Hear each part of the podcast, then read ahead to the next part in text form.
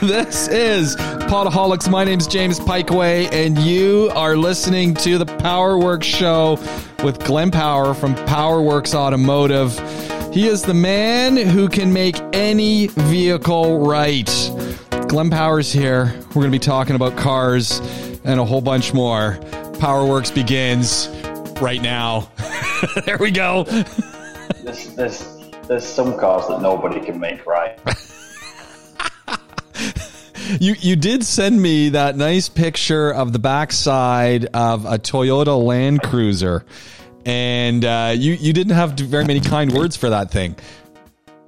Oh no, I've I've lost Glenn. He's he's already gone. I'm now seeing his hands. he's there somewhere. There he. Oh, hold on, he's back. Got a right mess going on here. it's it's the power of doing a podcast and the power and I don't mean this as a pun, but the power of getting that technology to work and getting the technology to sort of come together. Here we are.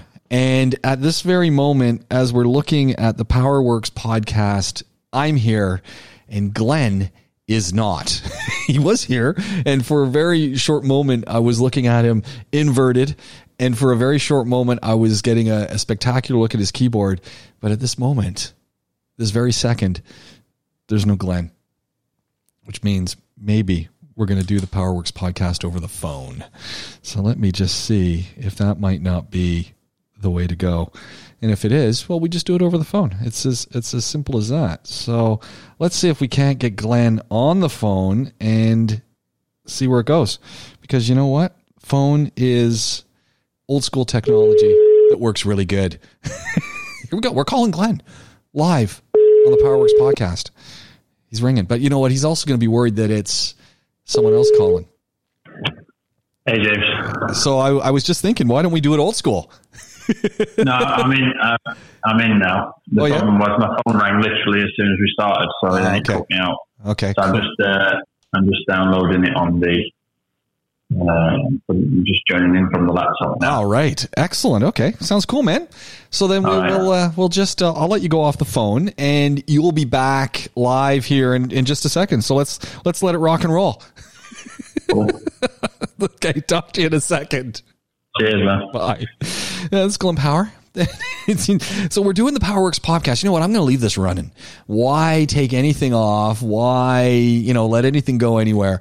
It's the power of how long, no pun intended, of how long I can keep talking till he gets back on the air. And so what are we going to talk about today? And that's always becomes an interesting thing. Now, first up off the bat, becomes a very interesting predicament that I notice with Glenn because Glenn obviously is is running PowerWorks Garage and as you will know for many many many years I've been taking my vehicles over to Rage Performance Garage with uh, you know the folks over there and Sam, who's been doing wonders with the old Jeep Wranglers. Sam has moved back to the dealership, moved back to the franchise. And and I sort of went, man, I take my cars to get fixed because of Sam. So I've moved myself over to the Powerworks garage because hey, you know what? I've basically been interviewing my mechanic now for, you know, three years or so. So, so I have a good idea what it, what what's going on there. And I got to say, very interesting thing when Glenn gets back online here is he's working in a garage now. uh, Anyone ever been into a garage lately? Would anyone ever put a car up on a lift? Raise your hand. Of course you have. What do you notice when you put your car in lift? You've got grease, you've got oil, you've got all sorts of other consumables. Maybe it is hydraulic fluid. I don't know what kind of car you're driving if you got hydraulic fluid. So let's go with power steering fluid, power brake, fluid, antifreeze, window wiper washer, liquid. Everything stains. So typically, when you look in a in a garage in a workshop, you got guys wearing blue pants, you got guys wearing black stuff. Glenn is the most efficient mechanic on the planet. This man wears white, and how he does not get those things dirty, I don't know. But I also know that he's under the car. He's got Bondo going for stuff that he's working to a fix for my vehicle. He's got transmission oil. He's got grease, and yet he is the man from Glad with hair, and he looks totally clean. Now I've been rambling on, and we still got no sign of the Glen man. He's going to be here. I'm I'm certain of it, but I, I'm not seeing them. So we're gonna we're just gonna you know we're gonna we're gonna keep talking, and and maybe maybe what we need to do is cross over the show and put on little Lauren Riley. Uh, now that might be the other option, and you can never get enough Lauren Riley, and in in particular, the song that I'm just liking these days. So that's it right there. Twenty years.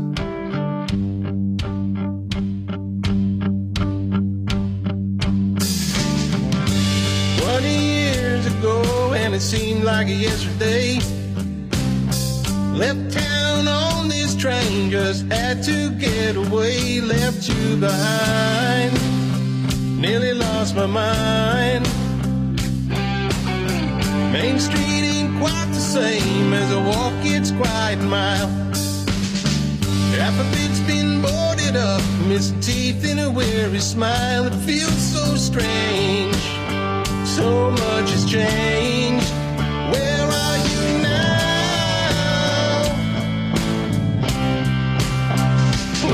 Years, now. Feel more than I know. Years, press rewind. Realize that I can't let go. One smoky bar, two broken hearts, and a railway line.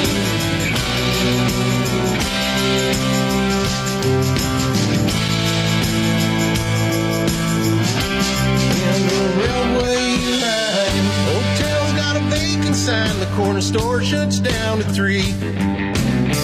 Now they're just empty sky where the water tower used to be. Still have this bar.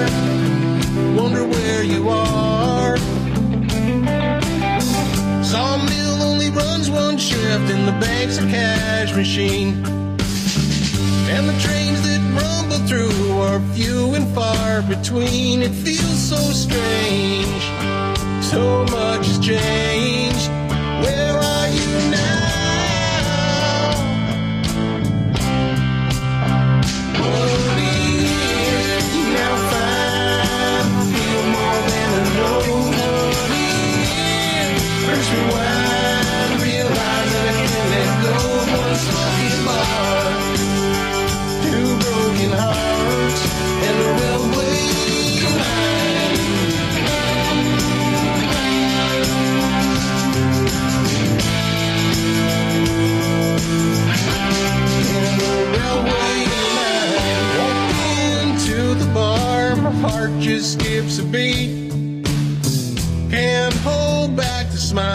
Smile our eyes find a way to meet. After Oh, there he is. time, Oh, we're gonna we're gonna put Lauren Riley on hold. Now fine, I feel more than I know. He's back. Are we there? Are we good? We're good. I was just listening to a little Lauren Riley. So uh, I don't know if you I don't know if you ever listen to any Lauren Riley. Uh, no. You got to give Lauren Riley a listen. Now, the reason I say this, Lauren Riley uh, is now doing, I mean, besides the blues that he does and some of the new projects that he does, he's now doing some country music. Fellow Canadian who just happens to be the direct, director of communications for Dubai Airport. And he calls me young. Well, I think there's a lot to like about this guy. I'm telling you, and, and he does country and western now. So, uh, you know, and and you know, talk about you know, he was in Nashville. He was telling me in February, and he he he got a contact who just happens to be good friends with Taylor Swift's dad, who kind of hooked him up with some. I'm thinking, there you go. This guy's this guy's golden. So happens. Yeah, it's Yes. exactly. So, um, I, you know, I've just kept the thing going. I. I haven't turned it off. Just, you know, we were talking, we were talking on the phone, and and then I thought, you know, let's just listen to some music. It's it's pretty much the, the variety show. Probably the best episode we've done then. Well, and I did have quite a comment about uh, consumables in automobiles and the fact that, especially the guy who was cleaning the floor the other day when I, I dropped by your your shop, and you know everyone there is wearing black and brown and blue and whatever, but you. The man from Glad of automotive repair wears white, and I thought that's pretty that's pretty impressive. Yeah, I've got a white one on today as well. Yeah, and it's completely clean. Yet you're under the cars, so I, I you know, I don't, I don't know. It's uh, I thought it was interesting. It's all in here. Work smart. I got a little bit of feedback on uh, from my brother about our, our show, and the feedback was that he was he was kind of taken back that I called him a midget, and you know, and in context with you being freakishly tall and him being freakishly short, I thought you know the the day you two meet, it'll all come together. So uh, that's kind of nice. Yeah, but we just couldn't work on it. We, we couldn't work on a car together. He'd have to. oh, he'd have to be standing on a box or two. Well, I'd have to just lay down. The case anyway. Always the case. Well, and, and I got to say, he sent me some pictures of his backyard. So he's got Dougie is doing some work on a boat. And I don't know if it's Dougie changing the motor on a boat. And you can, if Dougie's doing that, you know that he's putting a Hemi or something into it. And then my brother shows me his boat. He's got a, a redneck, uh, a redneck boat, boat barn is what my brother's got. And, you know, basically that means he's got a, you know, I, I think it's about a 15 foot aluminum thing with a 15 horsepower engine underneath pallets and he's just got it kind of sitting there waiting. It's it's the redneck boat barn, and you know that's pretty much it. Yeah. But uh, talk about talk about a cool thing. The my, my brother, who's got the redneck boat barn, who's also could be classed as a midget, also goes by the name of uh, Joey Woo Woo. And uh, it turns out that Joey Woo Woo now has a new name that I've coined, and I call him Joey Chernobyl because he's working on motors and, and gear that's used in nuclear power plants. Well, there you go. I know. It's, it's not. It's not sort of contaminated, is it? He's got to wear PPE. I don't know. If it's used, it's going to be a problem. If it's used, it's going to be a problem. I, I don't know how contaminated it is. He had to go for some, you know, I don't know. I mean, who who knows? But they use it for pulling stuff out of reactors. So I don't know. I call him Joey Tur- Joey Chernobyl now. That's his new name. So just, just let's just keep an eye on him. Make sure his skin doesn't start falling off or other horrific things that come with that. Yeah, yeah. So there we go. But it's it's you know the the point of all that being here's a guy like yourself started off in the trade and you know 35 years later is still doing stuff in the trade but applying all of those skills to another form of engineering feat and and making it all work so the same skills just applied to different motors and to different mecha- mechanical mechanisms kind of all works together i thought it was kind of cool You can you can uh, apply what you know as long as as long as you're sensible about something and you know how to turn a spanner or yeah understand why you turn a spanner. I mean, that's one of the first things to know. Like, why do we use a spanner? Like, that's just a simple question that people think is that a trick question, but genuinely, people don't understand that we need mechanical leverage or we need a we need a tool that actually fits the bolt we're trying to remove. yeah, So if it's got 12 points, we don't want to use a six point. These kind of things, which People don't think about that. I mean, it's amazing no, no, we, it was it's weird because we I was yesterday I was doing a got a, a Porsche uh, 968 Club Sport in and we're doing a full suspension upgrade on it. So I was taking the rear drive shafts out and one of the bolts had been rounded off by somebody using the wrong tool before and then hammering it in. So I didn't know which which tool they'd used, so I couldn't have, I couldn't hammer the same tool in. So you know, hammer, chisel, mole grips, and 45 minutes later, a, a five minute job is completed. Um, and, and, and this is it's a real problem, you know, misuse of tools. It's, it's yeah crazy. And, and the amount of times I've seen, I mean, I've seen people take, they take these type of bolts out or try to take them out with air tools. Yeah. Oh. just slip. And the problem with an air tool is once it slips, it's too late. yeah I, So I am can't stop it. Glenn, I'm constantly amazed at you know the the mechanics or the technicians. Maybe they're actually just the you know the the guys who clean the shop who you know get given the permission and in times. And I'm not talking about a legitimate garage. I'm talking about some of these. You know the you you know the garages I'm talking about side of the road. You know you got the ramps on the dirt kind of thing you know, you, you have no idea where these folks got any training, if they have any training, or if it's just you know learned on, along the way. Who are so keen and jolly to get out the old air tool to do any kind of repair, and they don't, you know, and and folks like myself who might just look at it and say, hey. he knows what he's doing, don't realize the damage that they're doing to those parts to the point that when they then have to re- reapply it or re-put it back in, they got to hammer it in because they've stripped it or broken it or, or done whatever. Yeah, one of the worst ones is um, suspension work, using air tools on suspension work. Partly because you need to tighten things down evenly and accurately, uh, and in a, in a sequence with, with preferably with weight on the vehicle. And then the other the other issue with it is suspension's exposed to the road and dirt and everything else. So if you've got an issue, if something's hit the threads on the, on, or, or if you're taking a nut off of some exposed threads, uh, people don't even go in and clean it. You know, they don't, and, and it's and it sounds like a sounds like overkill, but you might do a thousand. Let's say you might do a thousand dampers from a car, but the one that strips the threads on the nut or the or the stud, and you're not going to be able to get the new nut and the stud or the bolt, whatever it may be. The car can't go anywhere. Yeah. The car literally cannot go anywhere. It's immobilized on. So what do you what do you do in that situation? Rethread it? Do you how, how do you make it work? Depends how it goes. I mean, sometimes you end up with things breaking. You can over tighten things and they'll break. Um, it's different here to what we have problems wise in in British market where I was working before. In, in the UK, everything's seized. Mm. Same with the same in Canada. It's cold. There's Yeah. a lot of salt on the road during the winter. It's wet, so everything's all every anything that's steel is automatically going to corrode. You, you know, you just and everything seizes together Yeah. Uh, tie, tie rods um, impossible to loosen sometimes um, without any heat. You've got to use heat on the Uh, ball joints, same sort of thing. And the amount of times that you'll start going to pull something off, and before you know it, it's broken. You've broken a stud, you've broken a bolt, you've stripped a nut. So you, you end up then with a component that needs to be replaced, and often you're not actually trying to replace that component, you're just removing it to do something else Mm. or trying to adjust it.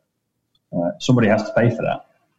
And when it's negligence on the part of the mechanic, it's not fair to tell the customer that they need to pay. Yeah. So this is it's just about being careful and, and if you if you explain to you if you explain to the customer or if you explain to the person that, that you're doing the job for, friend, family, whatever it may be, look, I need to take my time here and do it right, and this is how I'm going to do it right.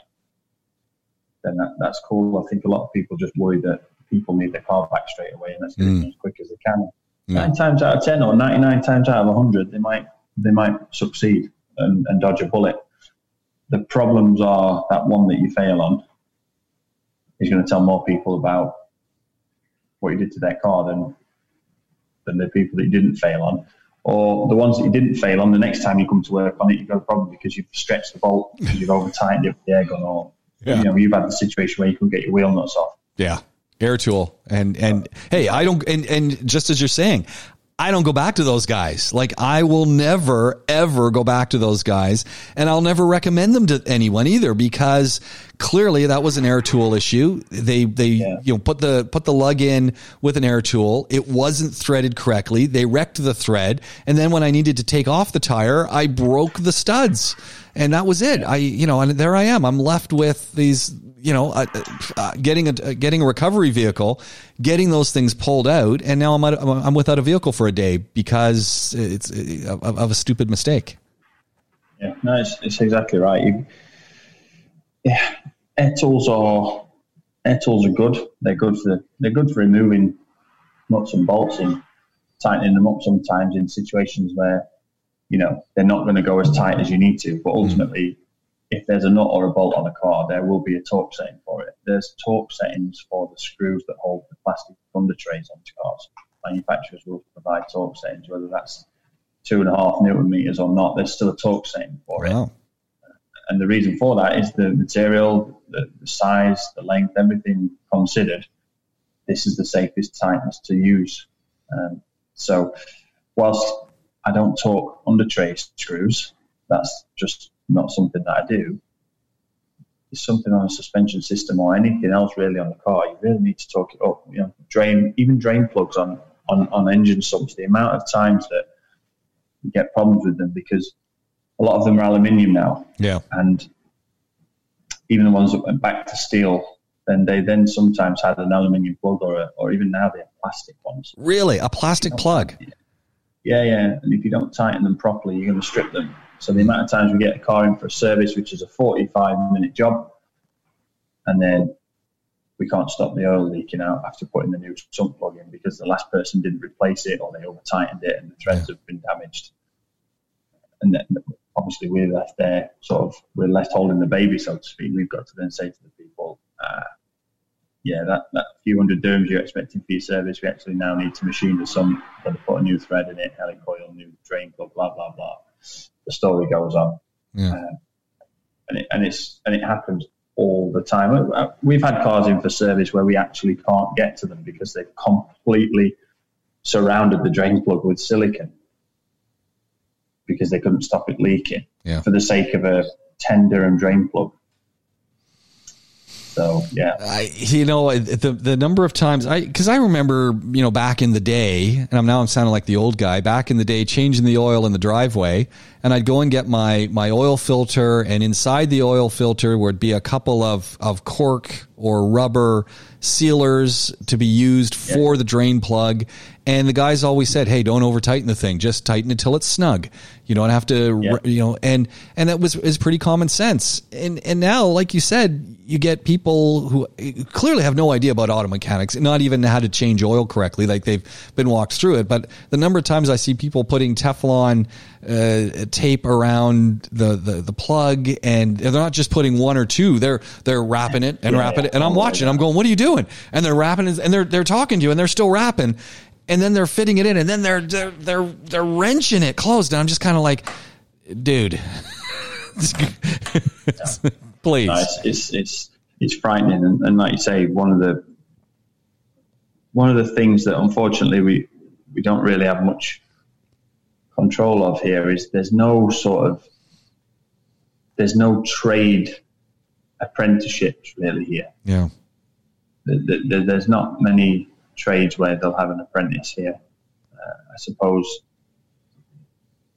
in the country we're in, we're a bit of a we're a we're obviously a, a, a travel hub for both tourism and cargo, but also we've got a massive massive majority of the population of this country that is that is um, immigrant. Yeah. Know, we're, Yeah. we're, we're part of the majority in this country as a group of immigrants. And, you know, a lot of people will put their children through school here at great expense and they kind of oversee the value of an apprenticeship. And also, you know, we're relatively young as a country and, and, and legislation isn't necessarily in place and, and, and processes in place to have that as a manageable situation. You know, having a 16 year old child effectively running around a workshop like this is not exactly safe if it's not managed. Yeah. And with four or five different languages being spoken as first languages and everyone trying to come together typically on English, mistakes can be easily made and it's, and it's a risky business. So I, I do understand why we aren't there yet. But the, the moment that was to happen, the moment you get a position where people are being pushed towards vocational studies and, and, and, and as I say, a, a vocational apprenticeship, then people will then be taught the value of what it means to be trained and qualified. Mm. That's not something that we have here at the moment. And you know, I know for what you know for what you do, you actually you do get to give sort of practical demonstration and practical teaching and practical assessment. But there, there's nothing there's nothing that I know of in our trade where you can be trained to do this job in this country, apart from applying for a job and and learning the ropes. And I think that's unfortunately what happens at a lot of the oil change centres. They just take basic labour. Uh, you know, people looking for work. Uh, we're all economic migrants at the end of the day. People looking for work, and then they'll say, "Well, that's you know, an oil change is simple. That's fine." And then Yeah. oil change is simple. Don't get. It's not rocket science, especially if they. A lot of the times, you, you as the customer drive it onto the lift, and then you'll get out the car. They'll lift the car up. They'll drain the oil out, or sometimes suck the oil out. I never seen. I've never seen them suck oil out. Is that something people are doing occasionally? Yeah, yeah. Yeah, Oh, okay. sucking the oil out to save time. If the filter's on the top of the engine, Uh huh. they'll literally just suck the oil out, All right. pour it back in, and then change the filter, and then they don't even have to lift the car up. There's no risk then, obviously, of this what we're talking about with the drain plugs or the Yeah. filters being over tightened, and, and away you go, and they'll they'll have the thing done in less than ten minutes. Wow. uh, and it's all about volume. But there's absolutely no care there for quality, Mm. and you know there's there's there's more cons to sucking out the oil than there is pros. Put it that way. Um, but it's it, I think it's an oil change is the first job that you kind of do as an apprentice. You know, the, then the next one is sort of changing brake pads. You might change a tie rod end, or you might you might work out how to adjust the tie rod end. These kind of basic things Yeah. that everybody learns as an apprentice. People don't really get that opportunity here. There's, mm. there's none of that here. And, and the dealerships being as they are with a monopoly, there's no culture for apprenticeships because they don't really need to worry about the future. They'll just take more, Yeah. you know, economic migrants in as, as, as workers. So Well, um, it- I, it, it's a strange one. I, I always hope, and I know that, that HCT, Higher Colleges of Technology, was was doing some stuff with, with GM and looking at some of those repair issues, and and and hopefully, you know, I, I hope that that folks who are living here and, and, and making the UAE home, whether they're Emiratis or expats, I, I hope along the way that that we do start to see more of this happening. And and who knows maybe covid will is is that great reboot to say hey we've got to be more self-sufficient in so many different ways that it it'll it'll create more of an impetus to to dive into the trades a little bit more. And i i think as you said that's a real big big challenge in this part of the world is is trades. And everyone wants to be the manager right? And it's it's my own kids right? They all want to be the managers. No one wants to jump in at a job on ground zero and work their way up. It's like no i want to come in three quarters of the way into the organization. And it's like yeah let's let's jump into some trades for a while work with our hands Yeah. and and learn some of these mechanical things. And and hey let's let's face it right? What what are the what are the fields right now that that are are doing pretty good if if they're working? Auto repair maintenance of homes and and ha- haircutting salons. Everyone wants to get their hair cut people need to get their cars fixed and you need to get your stuff repaired at your your home. Three very hands-on types of industries that that are very trade orientated and and you know what? They they kind of weather the the storm on so many different fronts. It's like man Yeah, I mean, it, it would make sense for for, for that, and, and and I think also if there was that kind of there was that kind of culture here with being an apprentice, and it kind of it, oh, it oh, adds to the and, and lends itself to the actual environment then that people would sort of culture to make people think of this as a lifelong home Mm, you know, Yeah. you've been here a long time, James. There's a, there are other people I know that have been here 20 plus years, like yourself. But it's that's a changing story now. yeah When I first came here, everybody would say, "Oh, you know, yeah, how long you been here?" And I'd be like, "Oh, a few months or a year or so." And they'll say, "Yeah, yeah, I only came here for a couple of months, and 35, 40 years later, I'm still here." And that was the case. That was everybody you met. Yeah. You know, I was, I was, I was like so young when I came here. I remember, I remember walking to Mall of the Emirates. I lived just close by Mall of the Emirates, and I walked into the mall to meet the general manager. And it was a Thursday evening, and uh, he and his wife were going to take me for something to eat and to watch a film in the cinema. And um, I think we watched the first Avengers one. But uh, as I walked in, she said, "Oh, what are you doing here? You're too young to even leave your mother." and it's like, and it was, I was like, look, I never met anybody my age yeah for for for really for, for like years, yeah three three four years before I met somebody my age, at like my sort of mid twenties, and I, I didn't understand any other different way. But that's kind of changed now. The demographics getting a bit younger here. People are moving. There's there's a lot of reasons for that, and I think if we could if we could culture an environment of no no this is a place to settle and live. Healthcare is great. Schools are great you know, look at the Museum of the Future, which gives us an idea of where this place wants to go. Why would you not want to stay here, Brett? yeah yeah no absolutely But what is there? Uh, not everyone can go to university, and like you say, not everybody can be a manager. You know, you know, you, you actually point out a good one because there's there's this there's this real push, right? Everyone wants there's all, all this talk of well, you've got to go to university and people want to send their kids to university.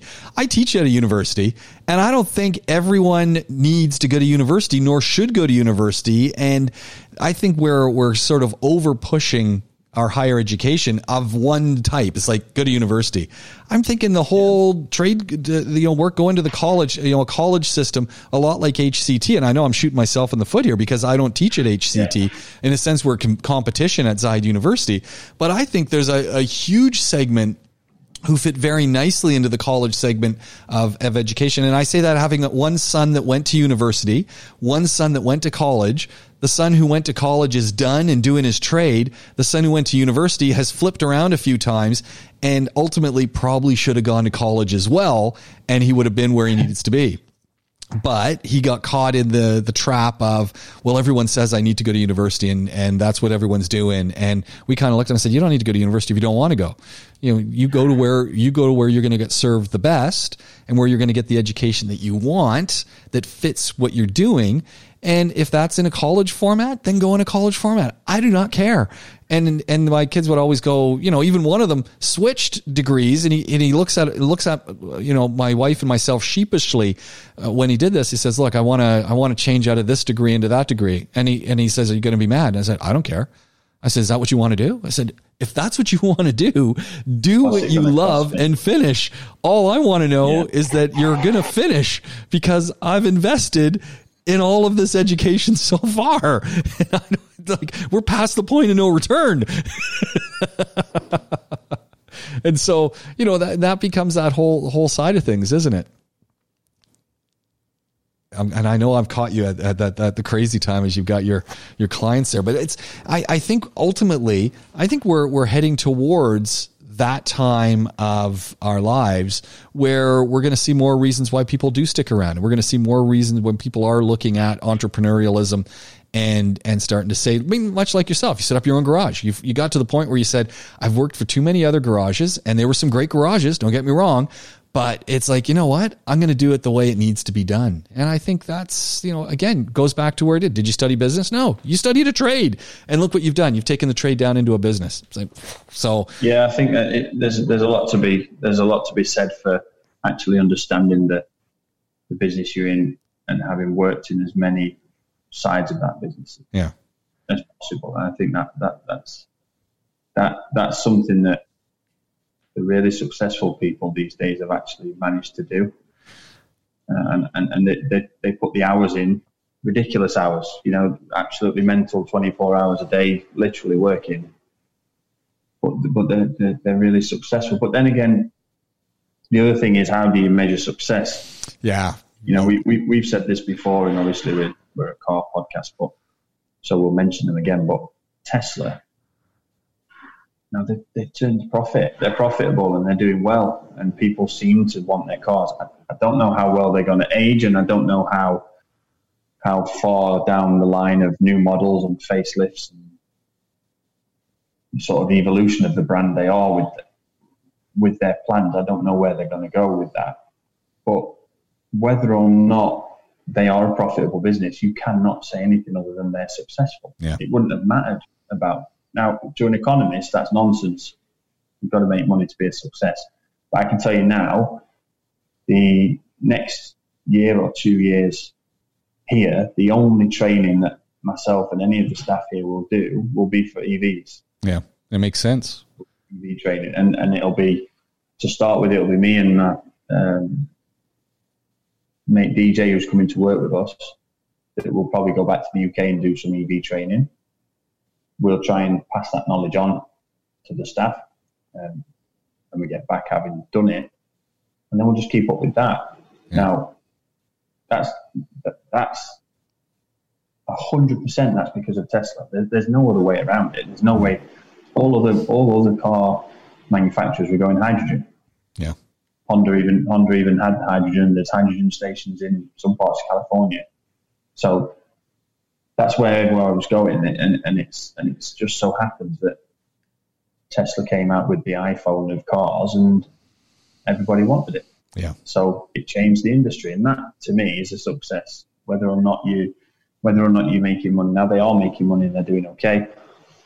You know, they're going to be sending people to the moon I don't, uh, and Mars and all sorts of places. I don't know what's going to happen when Elon Musk ends up on Mars. whether there'll be anyone left and he's, he's selling all his houses and all that stuff. But, you know, cars are, cars are going, and, and it's what we've said before. This is a trade that I can wear a white shirt Yeah. and I can still sit in the office. Okay, it's hot and sweaty, and of course it's dirty, and you've got to be careful. You're washing your hands between working on a vehicle and meeting a customer, for example. But like we said before, mechanics should have dirty hands, but they should be presentable. They should be neat and tidy because the job is that. I've got a. I'm looking now at the door of the office. I've got Cadillac Escalade in. Oh, I love those cars. I love the I love the Escalade. Which year? 15. Oh man, I'd take one of those any day. Interior, you see, I prefer the Yukon. Okay. Well, it's a really, it is a nice car, but I do prefer the Yukon. Mm. But I've got that in. I've got a Jensen Interceptor next to it. I've got a Mercedes E500 next to that, and then there's a Bentley Continental GT and the Porsche Cayenne. Now, the, all those cars have got really, really well engineered. The Jensen with the is actually the odd one out there because that's an absolute mess of a vehicle. But the rest of them are amazingly engineered.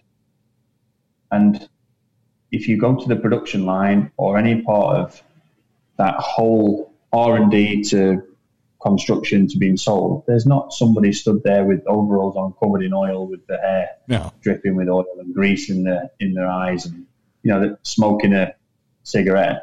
That just isn't the case. The trade doesn't have to be that way. Now, obviously, we're working on dirty cars. They come in dirty. They've got an oil leak. There's grease leak from something. So of course they're dirty. But we don't have to always be working with our hands. We often, I mean, the the Escalade is a good example that it's got a vibration on it going around corners, and the problem was the transfer case. Ah. So we've re- replaced the transfer case uh, with a rebuilt unit on an exchange basis. Hmm. So we've done that. Now we need to set up the motors for the position of the gear and, and everything else. I can't do it because there's a fault with the suspension. The suspension originally had an electronic suspension. That was too expensive to keep repairing, so we retrofitted standard suspension. But obviously, that stores a fault in the control unit, so we've got to bypass that so that the control unit isn't there on the central electrics, and that's all been written in with software. Now I'm just going to do that with the laptop, plug it in, and an hour later that's finished. Hmm. That's that's not that's that's something that's a computer science Yeah. job. That's somebody who writes code, and we've seen it with the guys that did the the hack on the new Jeep Grand Cherokee about a year ago. They drove up side by side and they they managed to get a connection to their phone kit or whatever it was, and then they hacked into the car and shut the engine off and made it turn and steer itself. And Yeah. and these are the this is the way cars are going now.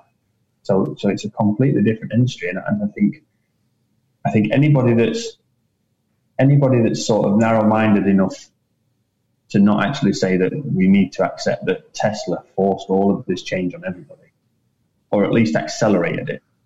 It was probably going to come, but they accelerated it. They, all of a sudden, overnight, Tesla had a self-driving car. Yeah. Well, where the hell did it come from? now, Google and, and, and is it Waymo or whatever it is in, in, in America, they've done like a million miles or something testing, and you see the cars out there testing. There's always photographs of them testing. There's none of that. testing. just hmm. all of a sudden just come out and Elon Musk driving the 2,000 miles completely autonomously. Yeah. It's like, where did that? How how has that happened? Yeah. And and and it's just, and, and it's a mark of success in my opinion. And and, and the, the way the trade is going is, is that way. There's, there's no there's no doubt about it. It's, it's, we're still going to need to swing hammers. We're still going to need to turn spanners, but we're not going to be doing solely the typical mechanical job. And, and, and mechanical engineers are going to have to do. They're going to have to be software engineers. They're going to have to be computer scientists. They're going to have to have a lot more to them, and and, and it's and it's going to be the same. It's already in that way, obviously, and it has been for years with aircraft. You know, It's it's already been that way for a long time, and some a lot of the boats now, especially ones for um, sort of cruise liners. So these things are these things in engineering they're just caught up and now it's going onto cars and it's become so cheap that it's easy to have as an individual used car. Yeah. And this is the way it's going and, and, and it's good it's exciting, it's, it's good to be part of it. It's, it's it must be the same the same for the guys that taught me when when I first started when, you know, they would have worked they would have worked before diagnostic tools.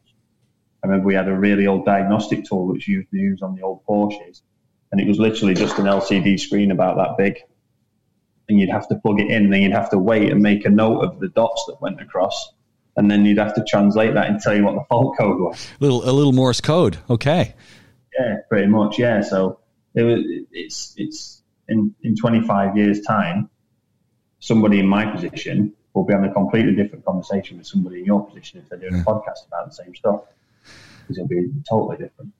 I, I actually, you talked about the longevity of Teslas. I saw a Tesla the other day, and I, it, it was it was passing me on Sheikh Mohammed bin Zayed Road, and in, behind it was a Mercedes that kind of looked like the Tesla. And I really thought that the Mercedes guys had changed the trim on it was a, a GT something or other. I'll have to look it up right now, but you know the, the big the big mom backing giant Mercedes that looks like a, a, jelly bean looked a lot like the Tesla. And the thing I noticed about the Tesla wasn't a new model Tesla. And I wondered as I was looking at it, and, and some of the trim no longer lined up like it used to.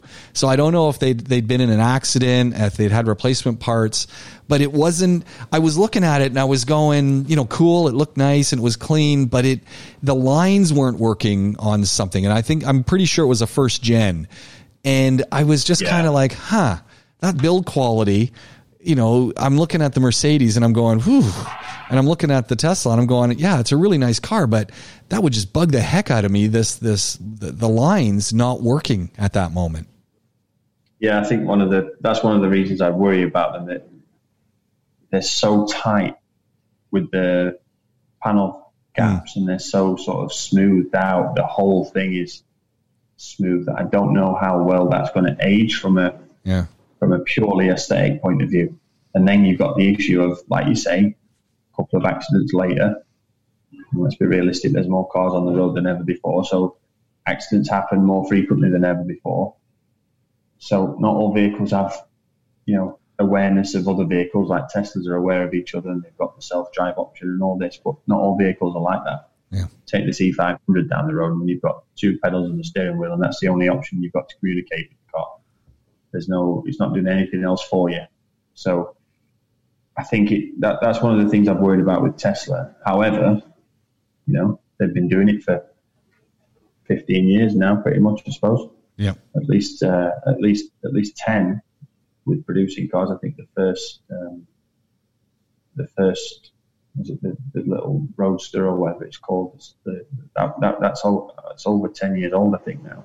So there's no way, there's nothing to say that now they are making a profit and now they might see that it's a viable business that they're not going to continue doing so. And they, you know, all it takes is a little bit like we said with Kia and Hyundai, you know, they go and make the right acquisition from an executive or a designer or a engineering standpoint from one of the Mercedes, as you mentioned, or VW Group or somewhere like that, BMW, then all of a sudden the whole game changes because then they are, then no longer can people just say, oh, well, Tesla's not how to make cars. They're not General Motors. They're not Ford. They've got no idea. They've got no history, no pedigree, blah, blah, blah.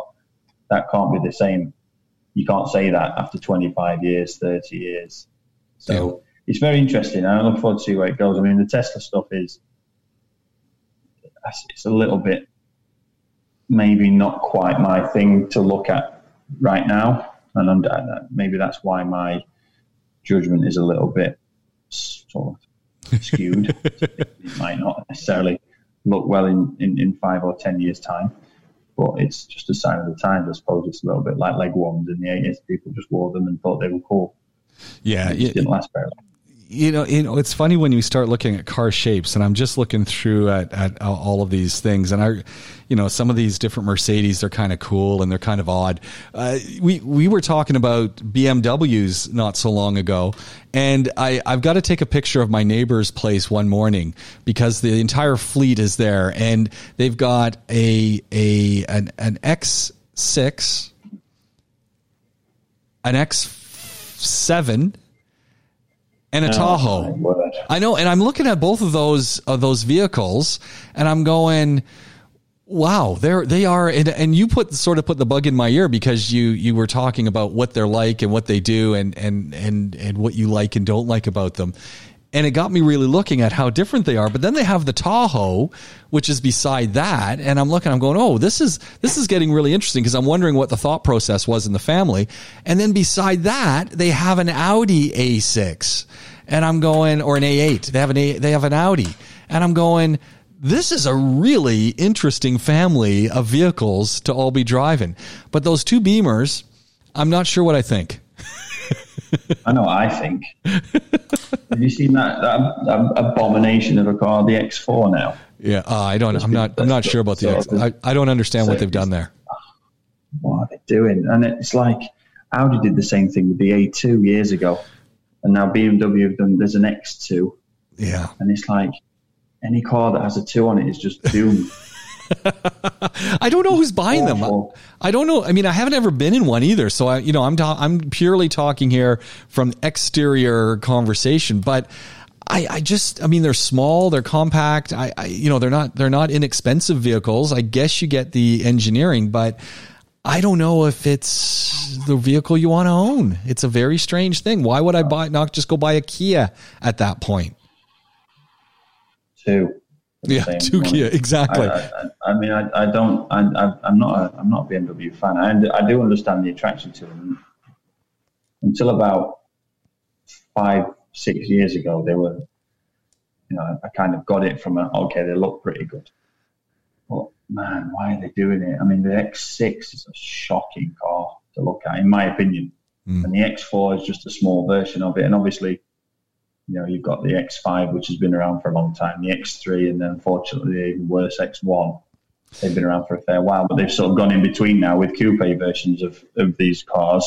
So we've got the X2, the X4, and the X6. And I just don't get it. And then they had the X7 on top as a seven seater. I just Yeah. don't get it. I really, I, I just, I, I've never really. Now I know people that like them that really, really like them. You can put them side by side with any of the car and no, no, I want the X6. And, and there's something that, you know, it's all subjective, I suppose. But I, I, I don't, I just don't like them at all. I don't see the point of them. The Mercedes, the GLE, the big sort of kind of the X6 Oh yeah, yeah. looking one. I mean, I don't really like those, but you know, there's one thing about those. They just look like, they just look like a, they just look That's powerful. They the- just, the- they just look really mean. Whereas the BMWs don't have that. They look clumsy. the GLE coupe uh, is the one that that's the one that I saw the other day with the Tesla. You know, they were back to back, and and as the GLE coupe was behind it, I'm looking at it going. That thing just remind it, it it it had the same kind. It's almost like the the tail lights of it were so similar to a Tesla. I mean, I was taking a second look, going, okay, yeah, that's definitely a Mercedes, and that's definitely a Tesla. From the back, they were almost kind of looking the same to me. There was there was a lot of similarity. And I'm not saying that that's a bad thing because I actually really like the look of that car. So, uh, again, never been in one, but I think it looks really cool and it's giant. But it, I was really surprised at at some of the similarities. Yeah, it's uh, like we've said before. You know, the way cars are made now, and, and the the R and D that goes into them, that they all look the same.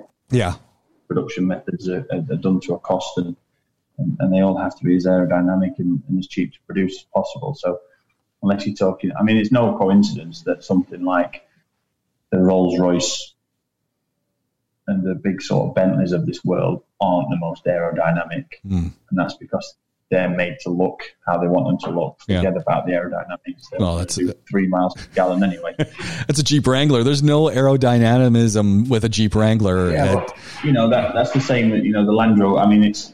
I hope I hope the same that happened with the Defender doesn't happen to the Wrangler. So when they, they got rid of the Defender and now they've totally revamped it and it's come back and it looks like a. It, it, it looks like a concept drawing Yeah. from the eighties that they've actually turned into a car. Which okay, fair enough. Yeah. You know, it is what it is, and I'm sure it'll be a good car. But the the Defender looked like the Defender for a reason yeah. and the Wranglers stayed kind of true to that. The interiors obviously been upgraded over the years, and the shapes remain the same. And and and and that we've said this before. I just want people to, people to make cars that are true to what they are. Yeah. They want to have a car that looks like a and I understand there's there's, there's fuel economy and aerodynamics and everything that goes into it and production costs, but you know their cars have a bit of something because if we all go to self-driving autonomous independent or shared pods that just take us around cities and a bit like the Jetsons, then there's just nothing to that. Nobody's going to, you know, my business will die because nobody's going to want the car looking after because nobody will have a car. Yeah. Uh, but that, that that's just the that's just the sort of end game that I can see happening if, if, if things carry on this way. Hopefully, the, the whole sort of reusable energy revolution that we're in the middle of protects what we've got now, so that people with internal combustion are people that love them. Yeah. So then, somebody like myself who's looking after them and appreciates what people enjoy, then you know we'll still have the work of looking after them. I, I I thought it was interesting, Glenn. Mahindra, the Mahindra guys, and I've I've seen a couple of their pickup trucks around me these days. Uh, they they got taken to court for creating a knockoff Wrangler. Did you see that? Yeah, and, and, and they lost. Yeah, They lost. I mean, it really did look like a Wrangler, boys. It's like you, it's, it was pretty pretty spot on. I was I was laughing at that. well, you know, least, and that's the other. I think it was Land Rover that Jaguar Land Rover that, that won another a similar case a while ago about over the Range Rover Evoque, wasn't it? yeah, Uh, and and the problem is, so what if they win the case? so what, what happens is nothing that they can stop them making a car that looks like that. They'll just go make a car that looks like something else. yeah, And ultimately, all these manufacturers, we've seen it with Volvo, uh, we know about it with Volkswagen Group. They end up making uh, production deals with the Chinese production anyway. yeah, So, what are you going to do? Yeah. What's the long term game here? yeah. Partnership. Oh, yeah. That's it. Hey, Yeah. let's see how we can partner it up. Oh man, yeah, it's it's pretty crazy. Uh, Glenn, I hate to do this, but I see the clock is ticking, and I know that you got a lineup of people uh, at your desk as as they you know they want to get their cars out and And people just keep coming in and passing me notes. I need to check. I mean, I don't even know what this is. I have no idea. See, that's the life of being a small business owner. You, you've just got notes being passed to you, phone calls. I need your help. I, I, I appreciate you taking the time out of the day to to have this conversation, and we'll we'll jump back in again really really soon because you know Yeah. what. PowerWorks is where it happens, and you're answering the questions that people have, and, and giving great, great commentary and opinion on the state of the industry and beyond. And and I, I just love having the conversation, so I want to keep dialing in. And you know what? PowerWorks is found on Podaholiks. You want to get in touch with us, Podaholiks with a K at gmail.com. You can find us across all the socials, Podaholiks with a K. We're even on YouTube. I don't know how you're listening to us, but however that is, give us a rating. Let us know what you're thinking, and uh, we'll do our best to make your listening pleasure something that puts a, a big smile on your face. This has been PowerWorks with Glenn Power right here on Podaholiks.